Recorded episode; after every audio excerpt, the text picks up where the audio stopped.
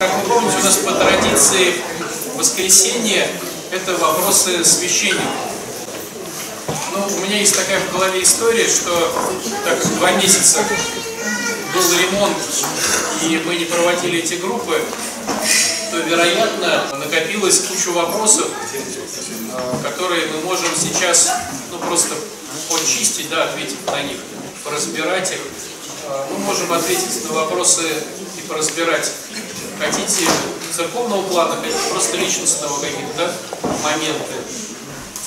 Но я бы не задавал сегодня никакой темы, я бы хотел, чтобы мы вот разобрались с тем, что у нас за два месяца есть. Поэтому кто чего? Как объяснить ребенку, что есть и пить до причастия? Как объяснить ребенку, что нельзя есть и пить до причастия? А сколько лет ребенку? Ну сколько лет? 8 лет. Ну как не объяснишь? Ну, потому что у нас в приходе обычно ребенок это лет 20, 27, 50. 50. Константин подсказывает свою жизненную историю. Восьмилетнему не, не объяснишь. Ну, вы понимаете, что вот здесь есть, э, ну, как бы два момента. Первый момент не переборщить, чтобы ребенок не обиделся. Второй момент, чтобы он подготовился к взрослому восприятию, да, вот как взрослой традиции не кушать перед причастием. И здесь каждый знает сам своего ребенка, что-то ему рассказывает сам.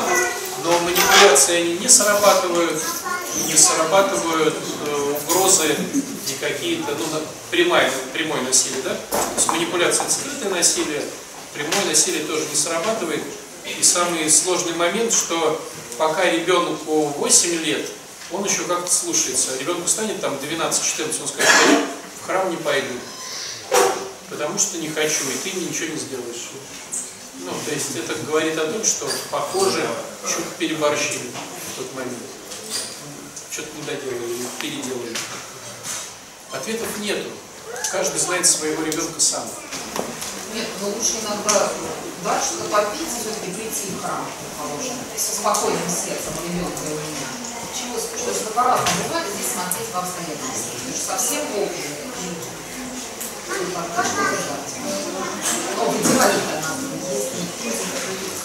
В идеале надо учиться любить других людей. Все остальное инструмент.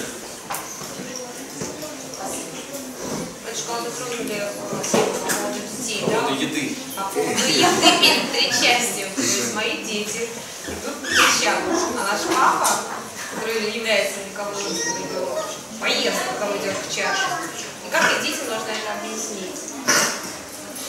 Во-первых, воспитание это удел э, великовозрастного папы. Ну, показывают. Ой. Это удел папы. Нет. Дел мамы и папы. Мама тоже участвует Мы сейчас интересную тему затронем. На самом деле. Это очень больная тема. Мы сегодня из-за этого с ним немножко повздорили. Я говорю, если храм вообще больше не пойдем. Ты инфекция какая-то ходящая. Мы, значит, все голодаем, чашем там готовимся, а ты на, на- на- наворачиваешь, и потом идешь как ни в чем не бывало, еще и не читаешь ничего. Ну, серьезно, у вас мира нет из-за этого. Давайте пос- пос- посмотрим, из-за этого нету ли мира. Из-за того, что папа ест или не ест. Нет, не в еде дело, а в том, как готовиться к причастию. Да. Хорошо, давайте другой вопрос затронем. Зачем мы причащаемся? Чтобы соединиться с Зачем мы воссоединяемся с Богом? Ближе, чище, как Зачем? силы. Радость жизни. Радость жизни ощутить, пребывать в Боге, появились силы. Для чего? Можно ли сформулировать вот эти все ответы, э, чтобы пребывать в любви?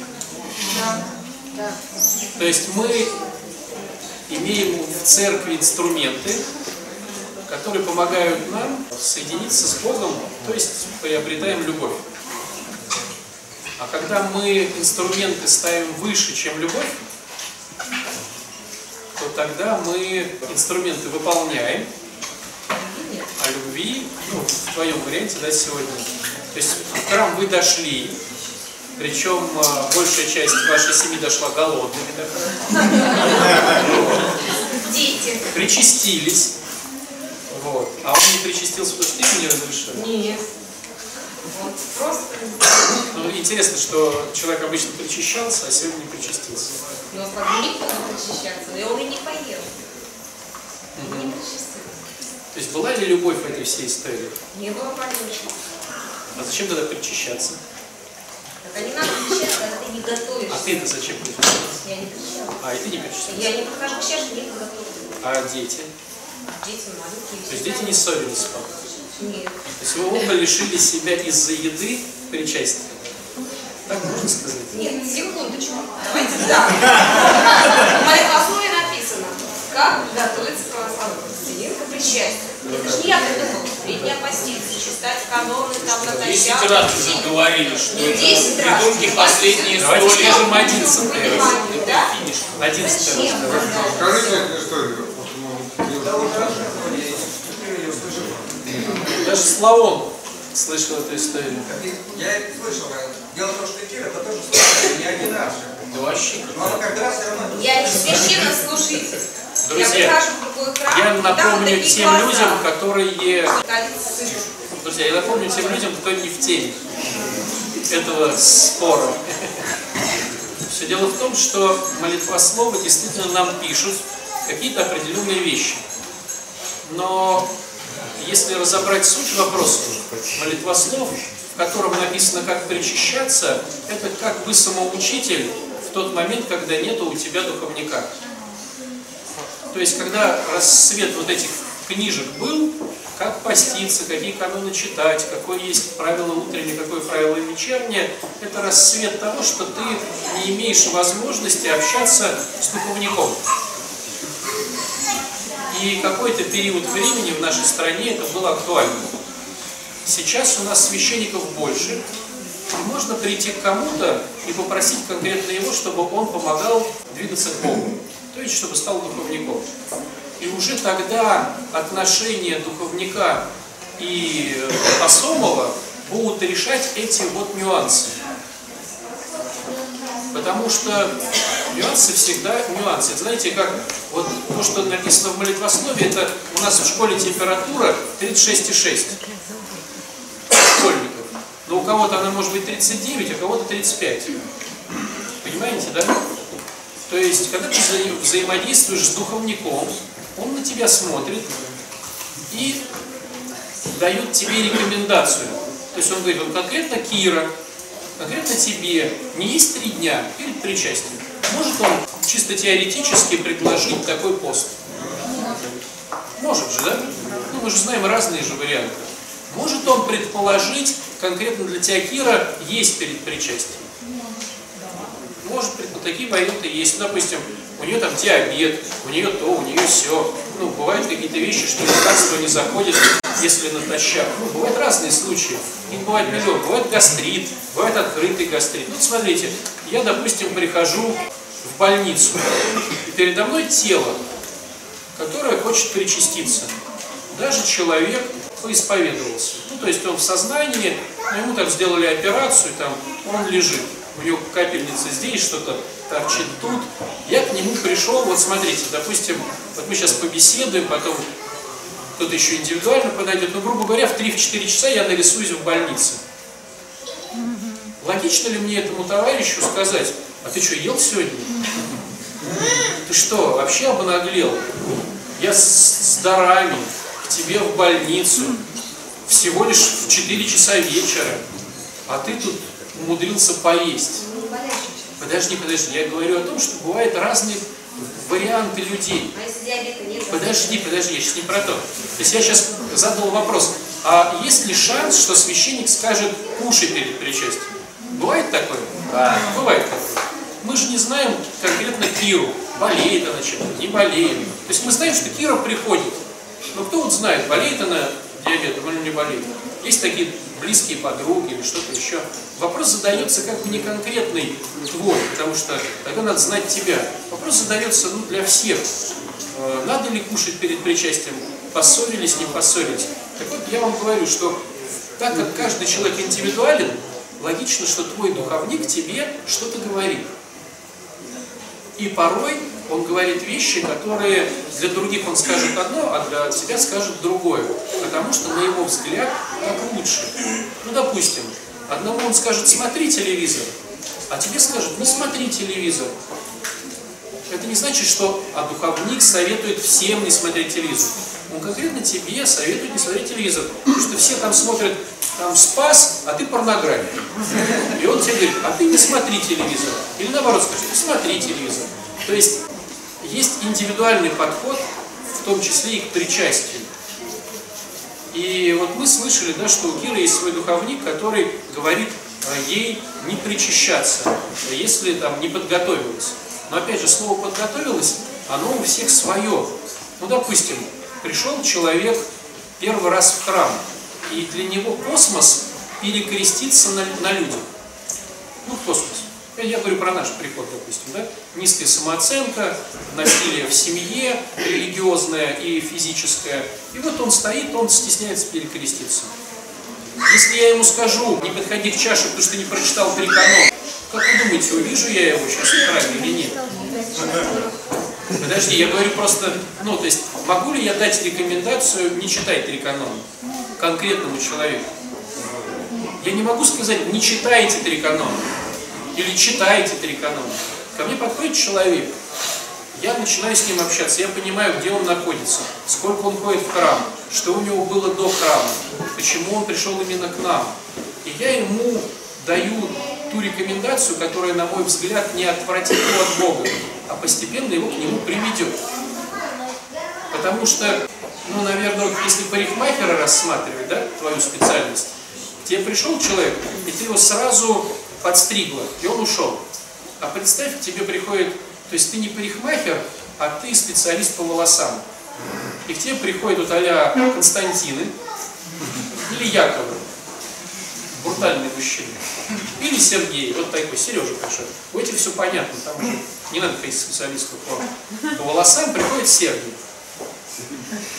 И он говорит, э, ну хотелось бы подстричься под канатку.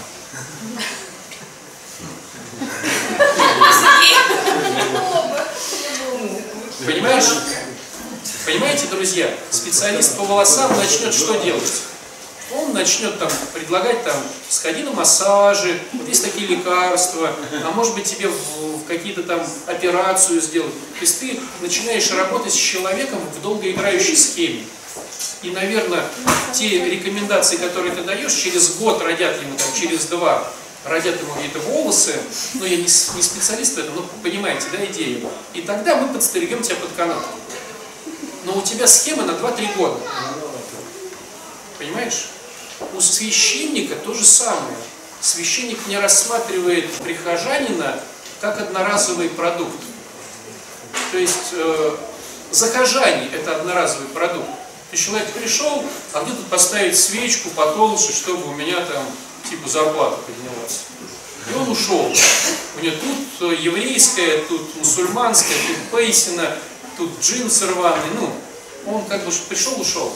А если человек пришел, и ты его рассматриваешь как долгосрочный проект, задача, чтобы через там, лет пять он стал ну, соображать в этой всей истории, любить Бога, знать, что такое пост, печать и так далее, и так далее. Понимаете? То есть наша задача, ну не сейчас, вообще в идеале наша задача, чтобы умирая, человек, переходя грань смерти, э, зашел к Богу. Ну, понимаете, да? Долгоиграющая история. И поэтому, если я сразу человеку начинаю говорить то, ну, давать те ему штуки, которые нормальны там людям, которые 20 лет ходят в храм, он просто уйдет. Я ему начинаю аккуратно давать что-то ну, допустим, Великий пост, ну, попастись э, там от мяса. О, да вы что, если дела, там, ну, история, да? Я говорю, окей, давай попастись от рыбы. Ну, от рыбы, да вообще, я родился рыбой, я не могу. И вот я ему говорю, а что ты можешь? Он говорит, ну, молоко не есть по пятницам. Не три стакана, а один. Вы смеетесь, это нормально. Для человека, который отрицает пост, у него, ну что, обид на церковь, бла-бла-бла. Для него э, Великий пост в пятницу не три стакана молока, а один, это пост. А на следующий год ему еще предложил этот пост Успенский, Петровский, потом на Рождественском ему предложил два стакана молока убрать, там, или вообще убрать молоко по пятнице. Но где-то там через лет пять он нормально постится, нормально э, молится и вспоминает со смехом тот стакан молока. Но если бы не было вот той, той истории, сейчас через пять лет мы бы его не увидели в храме. И вариант относиться ко всем строго, оно, наверное, хорошо. Но, как правило, ну, вот, ну, люди, которые приходят и говорят, я 10 лет не ходил в храм, потому что то, потому что все. Мы почему-то считаем, что человек должен ходить в храм. А христианство – это любовь приходит к человеку и показывает, что как по-другому. То есть вот он живет в своей жизни, пришла любовь к человеку говорит, а смотри, как можно по-другому. Вот у тебя есть вещество, да? Ну, допустим, алкоголь. Вот ты с алкоголем вот так-то. Пришла к нему любовь и говорит, а смотри, а можно без вещества, смотри, как по-другому. А потом выбирай, что тебе важно. Там, ну что такое любовь, да, семья, детишки, работа, уважение коллег, э, хобби, здоровье. Вот смотри, как можно без вещества. Да, с веществом всегда будет круто, но зато не будет этого. И вот мы начинаем этого человека аккуратненько готовить. Аккуратненько, чтобы он не съехал. Год. Есть усердные ребята, за год, в принципе, вписываются в классику. Кто-то 5 лет, кто-то 10 лет, кто-то 10 лет. Давайте вот посмотрим, как по программе, такой же аналог. Приходит человек и говорит, я, ну, и ты знаешь, что он три года шел до группы.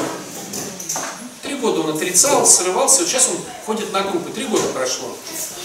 Ему говоришь, а спонсор? Он говорит, нет, к спонсору еще пока не готов. Ну, бывает же такое. И может быть ему еще надо пару лет походить.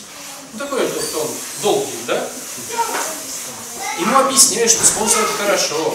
Ему говоришь, что то-то, то-то. А было бы здорово пописать шаги. Он отрицает. Но проходит еще пару лет. И он начинает искать спонсора. Проработал свою гордыню там, да? Проработал какие-то еще вещи. Через пять лет он со спонсором. Кто-то быстро со спонсором, а это через пять лет. Ну что, его не любить? Или сразу же сказать, о, ты, ты плохо плодоносишь тут, пошел вон. Такие тоже есть люди. Ну, а потом еще прошло там три года, а он уже красавчик, до четвертого шага дошел. Такое же бывает. Он такой медленный. Ну вот, смотрите, тополь быстро растет, зато пуха куча. А медленно растет, зато под ним спрятаться можно. Ну, и может быть, я к чему все говорю, может быть как раз таки для твоего мужа вот эта схема, что он долгий. Как эта схема для детей распространяется. Уже хаос. Подожди, подожди, подожди, мы сейчас про мужа сначала. Итак, да, да, да. Итак, может быть для мужа нужна такая схема, что он долгий, он готов покушать перед этим, он готов попить перед этим. Ну, мы не знаем, что там происходит у него, потому что ну, я с ним не общался. Я просто сейчас ну, фантазирую, понимаете? Но на самом деле надо с духовником. То есть он приходит к духовнику и говорит, давай ну, поразбираем, вот, вроде как есть хочу, но жена говорит, вроде, ну, правильно что-то говорит, но я есть хочу, и вот начинается раз, раз, разбирание. Но тебе нет смысла быть его духовником. Как, если ты ему даешь рекомендации? Подожди, подожди, мы сейчас не про детей. Ты начинаешь на него наезжать. Понимаешь? То есть ты не его духовник, ты не его партнер даже. Все ли понимают, что в браке жена не партнер мужа? А кто же? Как это кто? Как Христос имеет э, церковь, так и муж, глава жены. Глава жены, не партнер. Кто главнее, церковь или Христос? Да? Ну как церковь? Христос главнее. Он же создал ее. И он о ней печется. он ее как-то вот э, греет или лелеет. И как э, муж для жены, так и Христос для церкви. Муж есть глава жены. Говорит, а- послушай, послушай. Подожди, подожди, а ты переспрыгиваешь. Подожди, ты перепрыгиваешь. Ты перепрыгиваешь. То есть ты не партнер для своего супруга. Ты его, ну, в иерархии ты стоишь ниже. Помощник, да, но не партнер.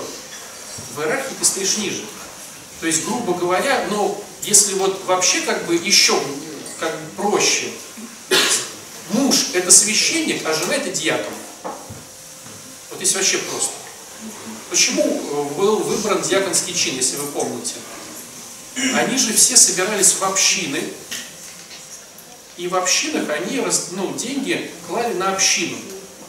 И вот живут первохристиане все в одной общине. Деньги общие.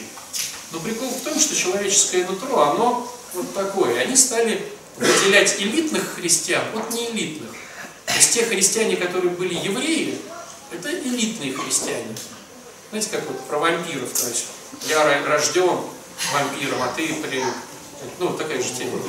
То есть я элитный христианин, я белый там, а это негр. А вот те, кто был, допустим, ну, не еврей, а стал христианином, те как бы второсортные. И получалась такая история, что когда, допустим, делится одежда, ну, вот вся одежда, ну, деньги в складчину, одежда в складчину, еда в складчину. В первую очередь встают, ну, типа белые, негры потом. Ну, сначала встают иудеи, евреи, ну, бывшие иудеи, да, евреи встают, а потом уже других национальностей. Естественно, кто поднял ропот, да? Поднял ропот, ну, те ребята, ну, как нас негры, да? Они говорят, а что за дела? Мы же все христиане. И вот апостолы говорят, не гоже нам заниматься вот этим барахлом, давайте выберем людей, так называемых диаконов, которые будут заниматься социальным всем вот этим вот.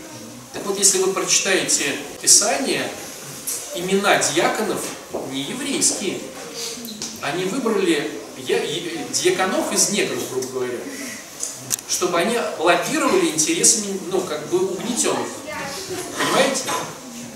Так вот, в нашем варианте жена это так, кто занимается социалкой. Помыла, одела, накормила. А священник это тот, кто знает, куда вести, как вести. И в твоем варианте отец Анатолий подходит ко мне и говорит, что ты сегодня не так служим, отец Александр? Давай-ка другую Ектинию. Или ты что такую проповедь говоришь не ту? Ну вот в твоем варианте. Хорошо, то есть это предлагает в нашей семье. А, э, ну, глава семьи говорит, все едим по причастию. Если он Не так читаем, говорит, то говорит. молимся. Если он говорит, то Все говорит. эти сложности. Подожди, подожди. Что тогда Нету никаких сложностей. Подождите, друзья. Я еще раз хочу подсказать, что муж – глава жены. И получается, что Наши правила движения да, одинаковые. Если мы будем съездить как хотим, это, смотрите, когда ты говоришь про государство, про систему, там идет партнерство, все партнеры. Когда ты говоришь про семью, в семье невозможно включить справедливость. Ну, справедливость и любовь – это разные вещи. Если ты в семье включаешь справедливость, то что исчезает? А как так странно, да, казалось бы? Ну, Кира включила справедливость, чтобы была любовь. А смотрите, а любви нет, оба не причастились, еще злые разошлись. Такая, не злые, нормально все. ты видел я его, как он в кепке тут Он на выходил? пошел? А. У него все хорошо. Не знаю, хотел показать всем что-то.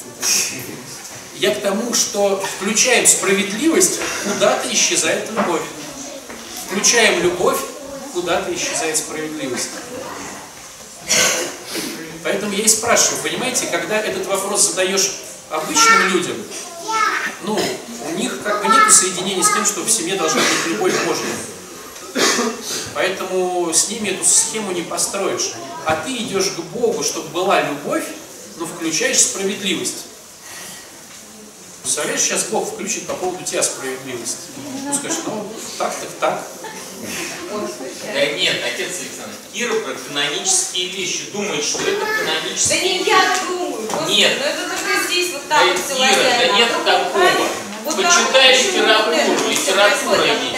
Почему вдруг Литература есть. Нет, ну, Сейчас даже не допустим, там воды попил, там что-то там. Святитель Вениамин Федченков в Сербию, когда эмигрировал после революции, в Сербии как? Отслужили литургию, батюшка пошел по всей деревне в обед, всех причащать. Яков, ты это И скажи не- другому священнику в И другом никто, храме. и все Это там вообще, да, поели да, 10 это раз, и позавтракали, и поели. Это не канонические вещи.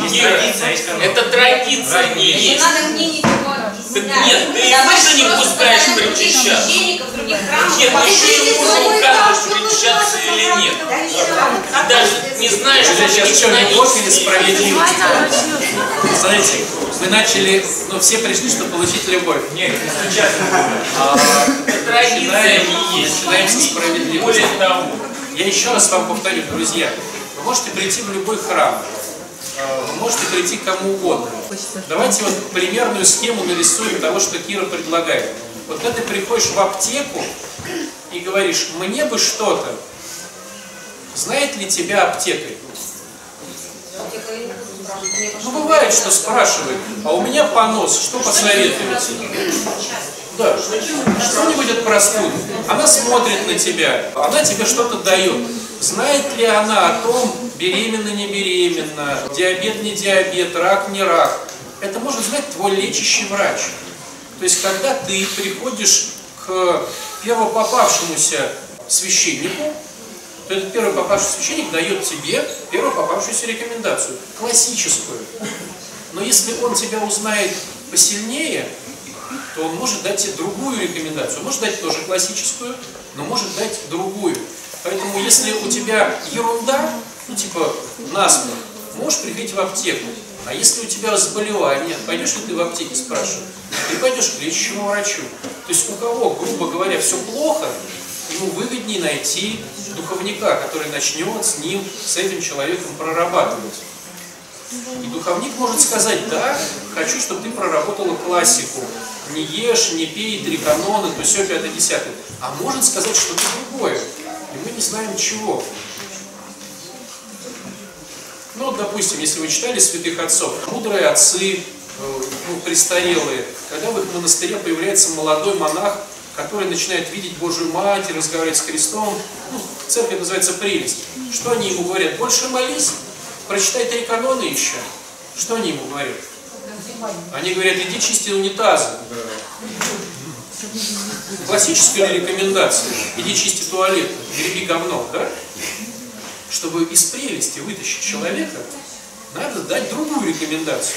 Оказалось бы, да, человек попал в какую-то сложную ситуацию. Раз плохой, ему совет помолись.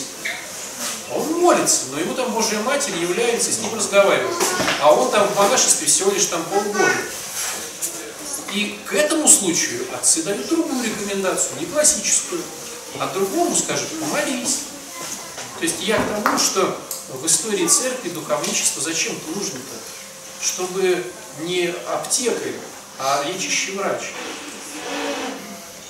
Это мы р- по слоям разбираем эту всю историю.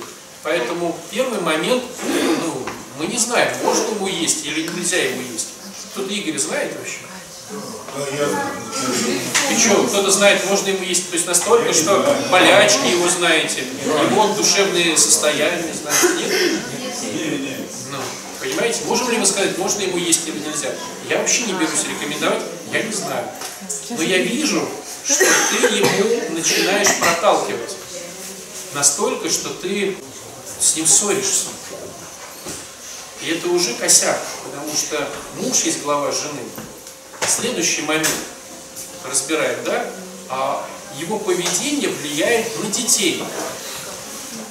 Да? Вы знаете такой момент под названием верность? Вот что такое верность? Ну, как правило, классически, типа, сплю с другим или не сплю с другим. Ну, верность. Верность это глубже. Верность это когда я, как сказать, вы помните вот это вот эта фраза, она дурацкая, но все же, то есть, если э, ты будешь стрелять по врагам, я буду подавать тебе патроны. Не спрашивать, кто враги, кто не враги. То есть верность это когда я в доверии, в понимании. То есть я с тобой. Ты туда и я туда. Ты туда и я туда. А тут получается где-то я туда, а где-то я не туда. То есть если это твой муж, и ты его выбираешь, то значит ты его выбираешь. А не нравится, уходи. Вот и все. А так получается, где тебе удобно, ты его выбираешь. Где тебе его неудобно, ты не выбираешь. Это знаете, как вот сейчас с церковью. Христос говорит, там, любите всех. И мы говорим, мы выбираем Христа. Он говорит, что сейчас надо пойти по больницам кормить. О, по больницам ходить кормить. Не выбираем мы Христа, давайте другому помолимся. Либо выбираешь, либо не выбираешь.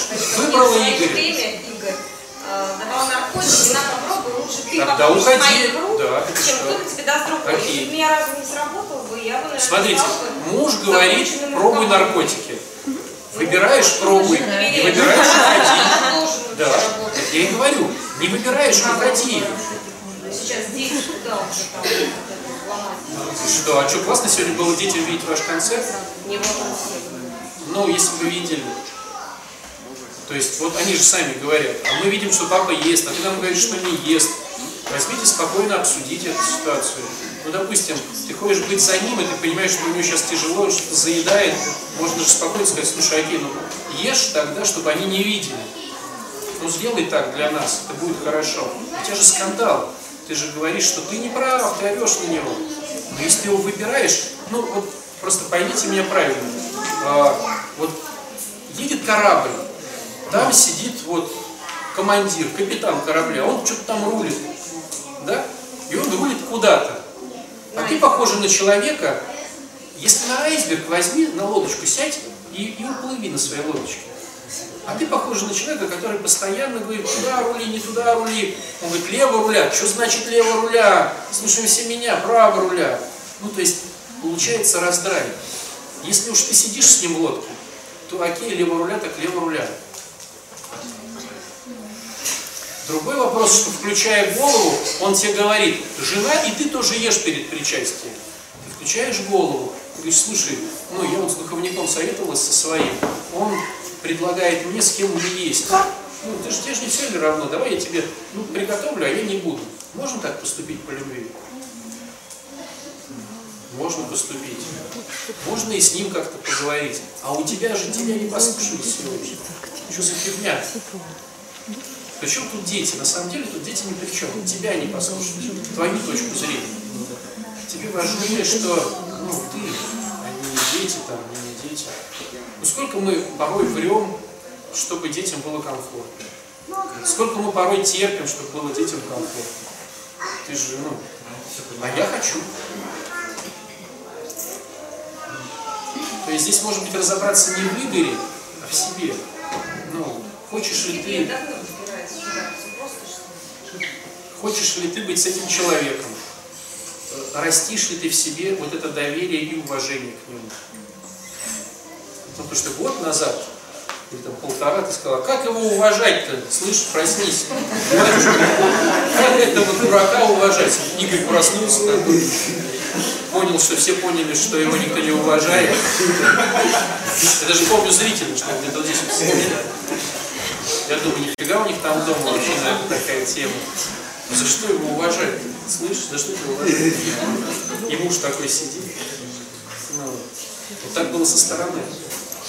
Сейчас надеюсь, что как-то помягче. Помягче. И может через лет пять Кира дойдет до того, что дорогой, как скажешь, так и будет. Как бывает. Так совсем-то не надо меня это. Святость. То есть, э, подытоживая тему, э, классика классикой, книжки книжками, но бери рекомендацию того, кто тебя знает. Есть понимание? И он порой дает противоположные рекомендации двум людям. Потому что одного он видит так, другого он видит так.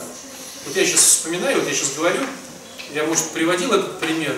У нас был на реабилитации человек, ну, мужчина, который настолько был божественный, правда не понятно, что он бухал так долго, вот, и он такой божественный-божественный, ему ничего не скажи, он из Евангелия щел такую фразочку, а Господь это, а Господь то, а Господь вот это, ну прям не подступиться. Ему говоришь, что ж ты бухаешь, если такой умный, ты с Богом там все. Ну вот он хоп, туда тоже что-то. И была принята, ну посоветовались, была принята рекомендация запретить ему говорить вслух слово Бог, Господь, Иисус. Вот запретить. Потому что он за этими словами, он их не использовал ну, божественным, да, он, их, э, он ими прикрывался. Да, он, он ими прикрывал свои страсти. Но рекомендация с виду была такая, запретить человеку в православном революционном центре говорить слово Бог. Ну, сработало, вроде как трезвый уже там Но рекомендация какая-то непонятная. Поэтому имейте свои личные рекомендации. Следующий момент. Давайте уж разберем дальше. Злость, раздражение, гнев. Да. Ну, злость, раздражение, гнев. Как вы думаете, когда мы испытываем злость и раздражение, гнев, это по поводу, что он дурак или она дура? По поводу, что Или по поводу что-то чего-то другого? не, что-то не так. По поводу, что у меня что-то не так. Эгоизм, что делают что-то не так. Смотрите, хорошо, он делает что-то не по-моему. Ну и, и, и что бы с ним, да? Почему раздражение-то? То есть смотрите, вот давайте просто проследим. Я начинаю чувствовать в себе вот неприятное за- закипает чувство, злость, раздражение, гнев, там, обиды. Ну, а человек просто что-то не так, да? Вот, любой пример. Он там все-таки ест там, или он может не слушаться, пойти не туда, или ехать не так, ну все что угодно. Почему во мне злость, раздражение, гнев, скажем так? Почему? Понятно, что не по моему сценарию. А почему у меня защита злостью идет? Себе запрещают Ну, вариант. отчасти, да. Бывает такое. Да, отчасти, я не знаю. Контролирую сам себя и А других, еще глубже. Включаю роль Бога. А еще глубже. Почему мне, почему мне зл- зло? Потому что зеркалит этот человек, мои Потому что недостатки. мне страшно. Дефекты характера. Страшно. Что со мной что произойдет? Да, безопасность. Да. Всё. Страх того, что я не Недоверие. контролирую ситуацию. Страх недоверия. Ведь смотрите, какая интересная схема. Мы многие, мы вот многие, да, из детства несем страх, что нас обижали, нам не давали, нам что-то страшно. Но я был ребенком. Что такое ребенок? Если муж есть глава жены, а дети еще ниже по иерархии стоят. Если папа, допустим, бухал, э, глава семьи, да, еще что-то, то мне доставалось. Я не мог контролировать эту ситуацию, потому что я был ребенком. И мне было просто по-заведенному страшно. А страх это я умер. Но только не сразу умер, к сожалению. А я еще мучаюсь, но, наверное, сейчас умру. То есть меня избивают, мной манипулируют, на меня орут, меня заставляют. И мой страх животный, что я сейчас умру, но я сейчас пока мучаюсь. И я вырабатываю в себе антитела. Мне нужно быть главным, мне нужно стать папой, чтобы я никогда теперь не стал ребенком. Если я стану папой, неважно, женщина или мужчина, если я стану начальником ситуации, то я диктую правила игры. И шансов, что будет страшно, меньше. А вдруг Игорь, допустим, покусился на то, что я тут главный. Понимаете? А вдруг кто-то покусился? И вот эта злость и раздражение, это те реакции, которые нам нужны, чтобы ну, как-то сделать что-то мощное, важное, на что я как амеба не способен. Да, вот ну, в пике это ударить, уничтожить, разорвать. Просто мы как люди как бы цивилизованные, цивилизованные понимаем, что это грозит там юридическими вещами, ну какими-то отношениями, но это подкипает, если этому дать как бы выход, то это вот ну, обрушивается на неприятеля, чтобы его уничтожить. Зачем? Чтобы сказать, что я главный. Но я не хочу переживать опять эту боль и страх. Мне это ну, страшно. Я главный. И мы все в семьях хотим рулить. Мужчина хочет рулить, как, чисто физически, да? Или деньгами. Есть, я тебе сказал не ходи, значит не, не иди. Там, я тебе сказал то. Ну, если он может рулить деньгами. Как женщина рулит? Она, допустим, берет бюджет под себя, созависимость включает, чтобы либо э, он не выздоравливал, либо берет себе алкоголика следующего, да? То есть он алкоголик, у него будет чувство вины, все равно я буду рулить. Я-то трезвая на самом деле. То есть заморочка созависимости. Вы что думаете, ну, женщина выбирает себе просто так алкоголика? Как бы вот просто, чтобы спасать его? Ничего не спасать, рулить. То есть сразу же смотрится с низкой самооценочкой, с чувством вины в глазках потупленных. Хоп-хоп. А кто тебе стирает? И готовит. Я очень хорошо стираю и готовлю. То есть такой заход грамотный, чтобы через три месяца сказать, слышь, скотина, Я не стираю, готовлю. я стираю, готовлю, и я вообще так мучаюсь, ты испортил лучшие годы моей жизни. А на самом-то деле я лидер, я рулю ситуацией. Потому что мне страшно из детства, что опять меня будут обижать. Ну и, конечно, конструктивная схема из этого всего.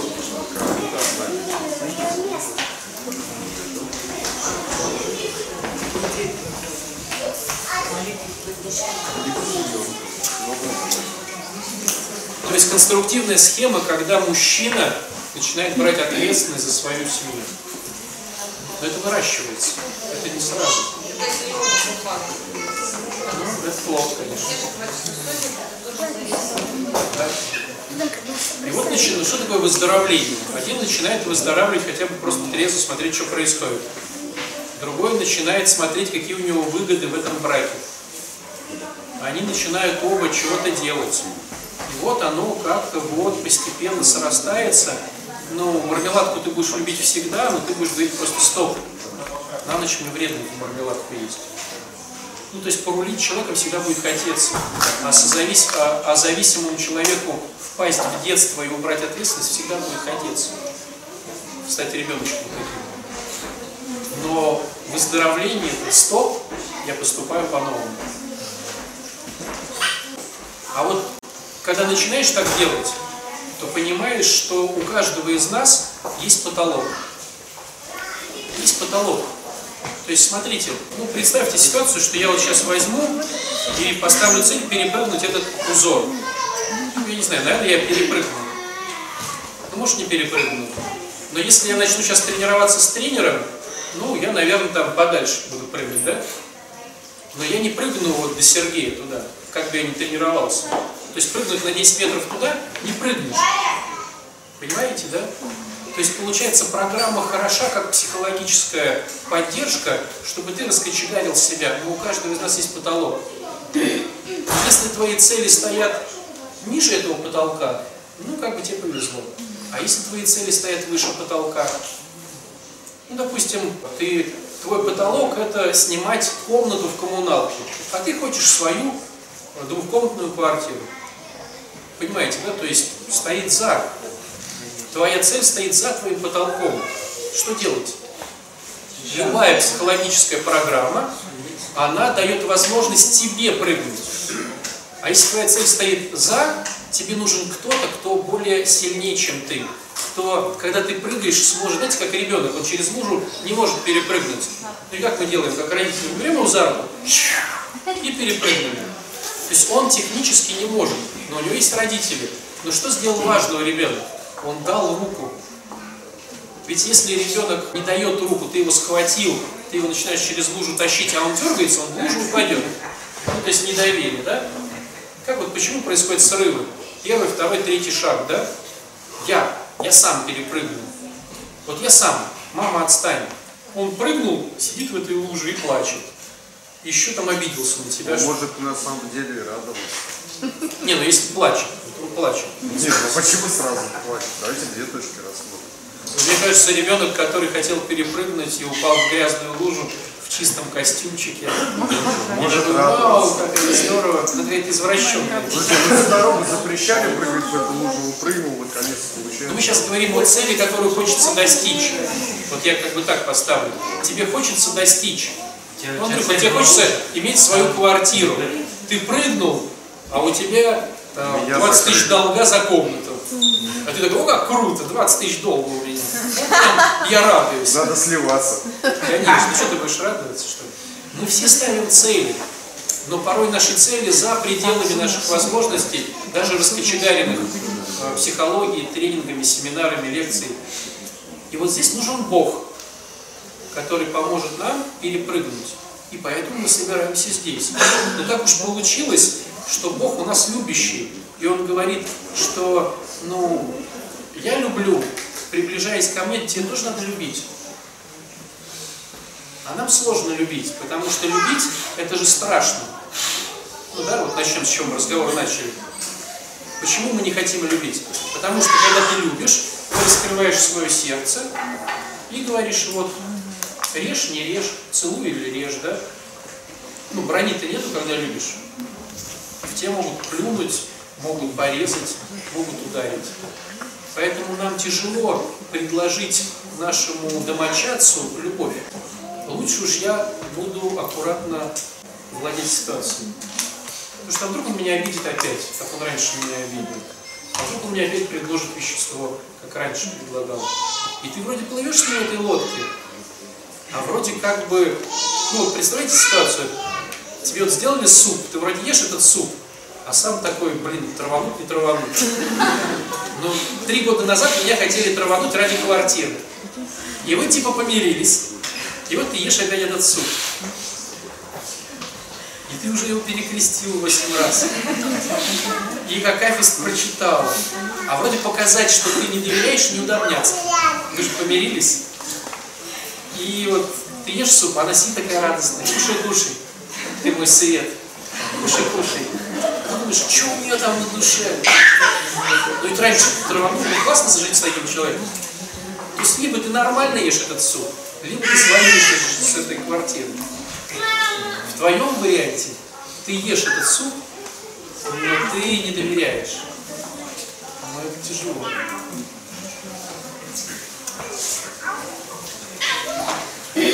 Итак, злость, раздражение гнев – это страх, чтобы у нас, нас не обидели. Не любовь – это страх, чтобы нас не обидели. Есть выбор все-таки пойти на этот страх, но тебя могут обидеть. Гарантии никто не дает. А могут не обидеть. Вот и есть. Идти на страх, защищаясь, невозможно. Но посмотрите на распятие. То есть он же понимал, что ну кто его там любить будет? Почему мы любим Христа только когда нам на- надо это все? Мы же как вот эти блудные дети возвращаемся к Богу, когда нам выгодно. Не когда мы что-то там осознали. Ну и что, вот доверился, распяли его, да? То есть по факту, ну это вот так в жизни, доверишься, тебя раз, разопнут. А не доверишься, вроде как бы уже неуютно, потому что хочется быть христианином. Так и с мужьями. Доверишься, когда выгодно. А когда не выгодно, не доверяешь. А вот учиться быть э, просто так доверящим, а вдруг разопнет? Может, разопнет. Так тоже может быть. А так как мы хитрые, мы пытаемся подстраховаться. Ну и результате ничего не получается.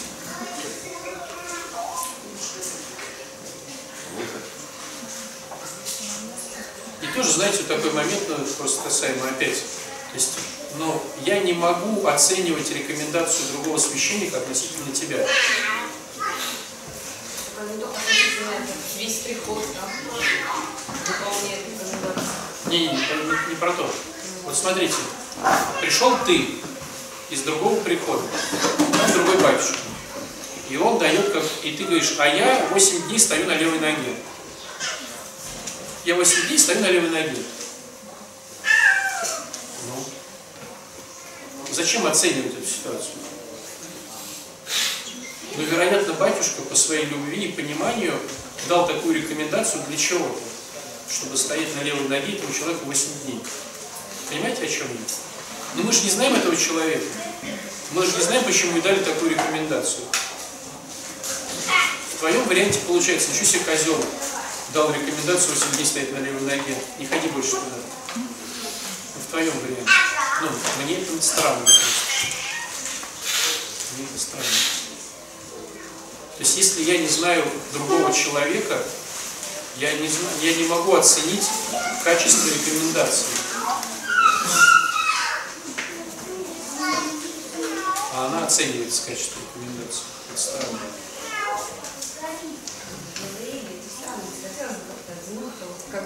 У тебя не получится. У тебя духовник э, там, а ты хочешь слушать здесь.